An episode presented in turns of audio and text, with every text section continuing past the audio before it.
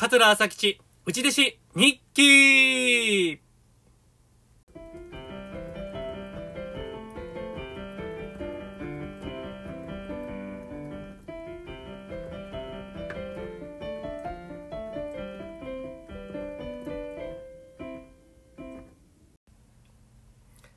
はい、桂朝吉、内弟子日記のお時間です。第39回でございます。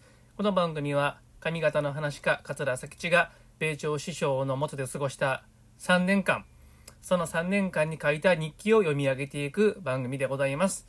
えー、3年分すべて読み終われば終了でございます。えー、どうぞ最後までお付き合いください。いつも聞いていただいてありがとうございます。えー、今日が第39回なんでございますが、えー、前回、いよいよ、あの、もう、宗介兄さんが出はりまして、1月の30日ですね。えー、ですから、1994年、平成6年の1月30日、日曜日に、えー、宗介兄さんはもう卒業されたわけでございます。まあ、あの、年季は3年、修行は3年なんで、もう3年はとうに過ぎておったんでございます。もう5年ぐらいもいてはったんですが、えー、後が入ってこないので、宗介兄さんは、その内弟子を出られないという、そういう状況やったんですね。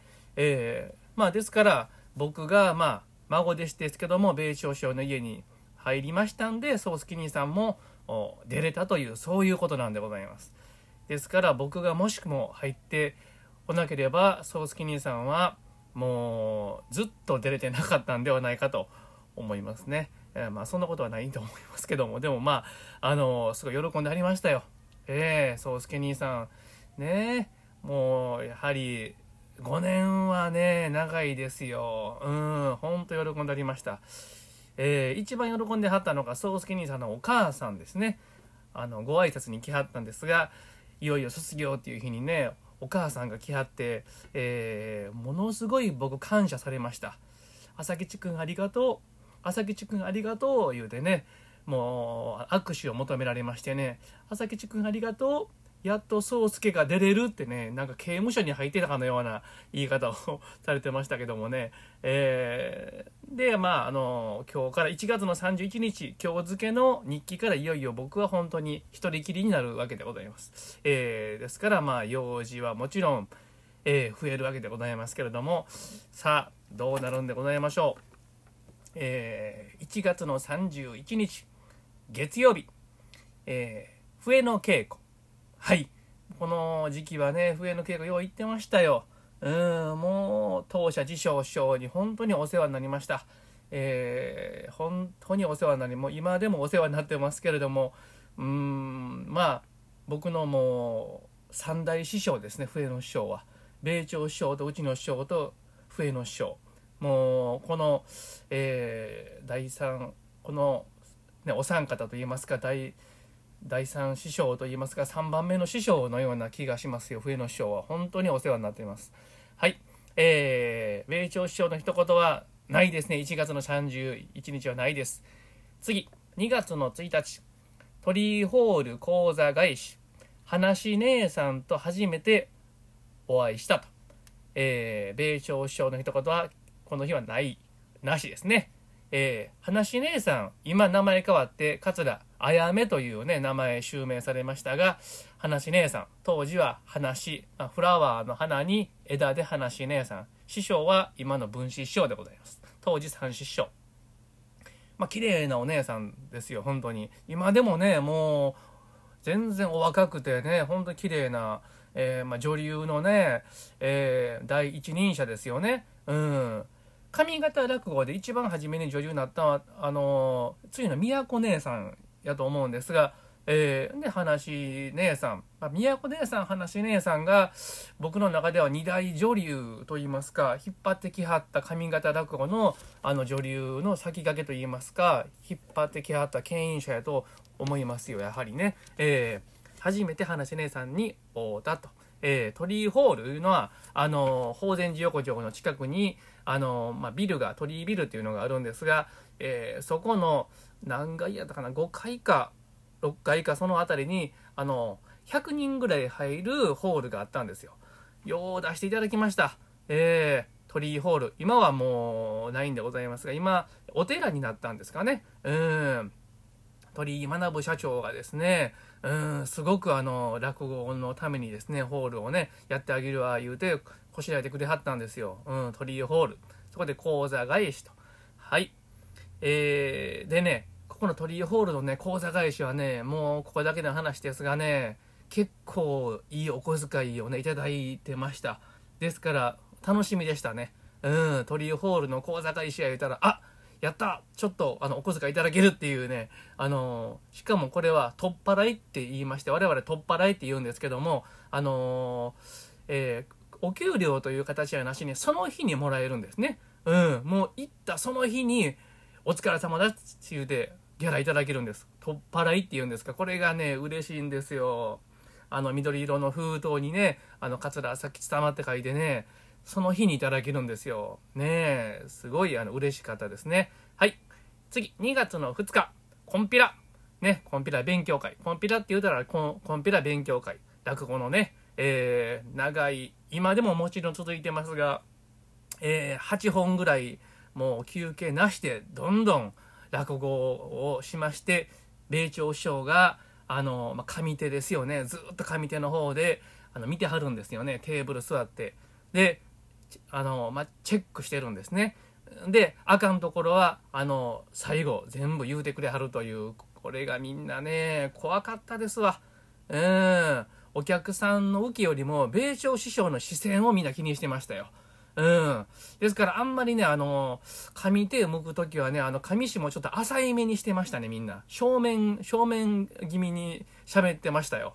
うん。もう上下の角度も変わってしまうぐらい、もうみんなね気使ってましたまあでもこの、うん、ずっと続けてはる霊長師匠のこのどういうんですが8人演者を全員見てで、えー、細かいところを直してくれはるというのがありがたかったですね。うん、直接人間国宝からですね自分の落語のあかんところをね直してくれるんですよ考えられないですよこれなかなかうん前座からですよ。うん、もう入ってまなしの、まあ、ほんまにもう1年、2年、3年ぐらいのですね、入ったばっかりの落語を聞いて、米朝師匠が直してくれはる。ここをもう一度、こうしたらええ、ああしたらええって言うてくれはるっていう、本当にもう、至極の時間でございます。はい。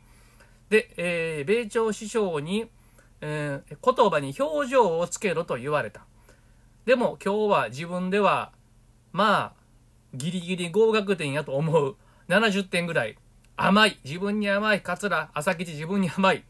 70点ぐらいやって。えー、うちの師匠も見に来てくれはった。うわー、ダブル師匠や。米朝師匠とうちの師匠が僕のご本名を見てるという。あ、師匠にも何か言われてます。しえ、これは師匠の一言。であのー、吉兆師匠ですね。うちの師匠の一言。もっと気を入れるところと抜くところをはっきりと、ああ、メリハリをつけろっていうことですね。なるほど。僕でもね、実はね、これね、あの自分なりにちょっと生意気なんですけども、いろいろ試してた時期と言いますか、今でもそうなんですけど、あの僕、落語って、なんか、お芝居みたいにするのが、あのあんまり好きじゃないっていうか、今でもそうなんですけど、いつも考えてるんですね。どれぐらいの、あの、気持ちの入れ方がいいのかなって、未だにわからないんですが、お芝居みたいにするのとはちょっと違うなっていうのが僕の中でずっとあって、で、うーん、それでちょっと試してたかも分かりません、いろいろね。うん、でも米朝首相には言葉に表情をつけろと言われた。で、うちの師匠からも、もっと気を入れるところと抜くところをはっきりせえっていう、まあ、あのー、それ言われると思いますね。うん。しかしでも落語っていうのはね、なんか、本当に、米朝師匠がね、生涯かけて、ね、追求しようとした芸、まあ芸は何でもそうですが、一生かかりますから、一生、一生で足りないですよね。えー、で、まあ、あの、まあ、偉大な先輩たちのあの、教えを、まあ、ね、そういったもの財産があってさらに自分の工夫をまあ多少なりともやってまたあの後の代につけねあのやっていただくっていうねことやと思うんですがうーん本当にやっぱりね時間のかかる芸やと思いますよ。はい。次。2月の3日。お2月の3日。サラダホールで講座返し。サラダホール。ね。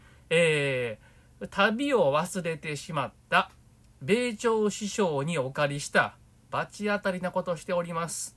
旅を忘れて米朝師匠の旅を借りておりますうんすごいなうん実はあの米朝師匠の旅のサイズが足のサイズ24.5なんですよで実は僕も足のサイズが24.5なんですよ米朝師匠と同じ足足のサイズなんです。えー、唯一の共通点。うん、あ旅が、米朝首相の旅は履けるんでございます。えー、24.5。一応これ僕の中であの、人間国宝サイズって呼んでるんですが、えー、嬉しいです。もう、旅のサイズだけでも共通点があって嬉しいです。24.5なんですね。えー、サラダホールっていうのはですね、えーとね、えー、と、どこやったかな？あの、難波から南海線、南海本線乗って、え、ずっと南の方に行って、えー、とね、ちょっと駅の名前ど忘れしましたけれども、貝塚、いや、貝塚やないな。うん。まあ、その辺りにあるんです。あの、サラダホールっていうところがあって、えー、そこで講座返し。ね。えー、でございますね。はい。次、えー、2月の4日、えー、団長兄さんと阪急百貨店をうろうろした。うん。これは多分ね、あのー、まあ、ここだけ読んだらよくわからないと思うんですが、おそらく、団長兄さん、たまにあの、米朝省の運転で来てはったんですね。うん。あのー、まあ、ちょっと、あの、お前はこの道わからんやろっていう時に、まあ、あの、まあ、お仕事とかない時に、たまに団長兄さんが運転をね、鉄道でくれてはったんですよ。ええー、すごいいいお兄さんですよ。ですから、もう人気明けてるのに、もう自分でもう独り立ちしてんのに、あの、米朝署の家へ来て運転をね、やらせてもらいますっていう風に来てはったすごいいいお兄さんなんですが、で、多分、えー、まあ、車の運転で来てはって、えー、米朝省をどっかにお送りして、その合間に、えー、阪急、阪神、阪急百貨店の、うろうろしたんでしょうね、団長兄さんと。うん、米朝首相を待つ間、多分そんな感じやと思います。団長兄さんの一言が今日は書いてます。売れることが恩返し。恩返しができるのは売れることだけ。おおなるほど。団長兄さんがそういう言葉をね、言うていただいてます。ありがとうございます。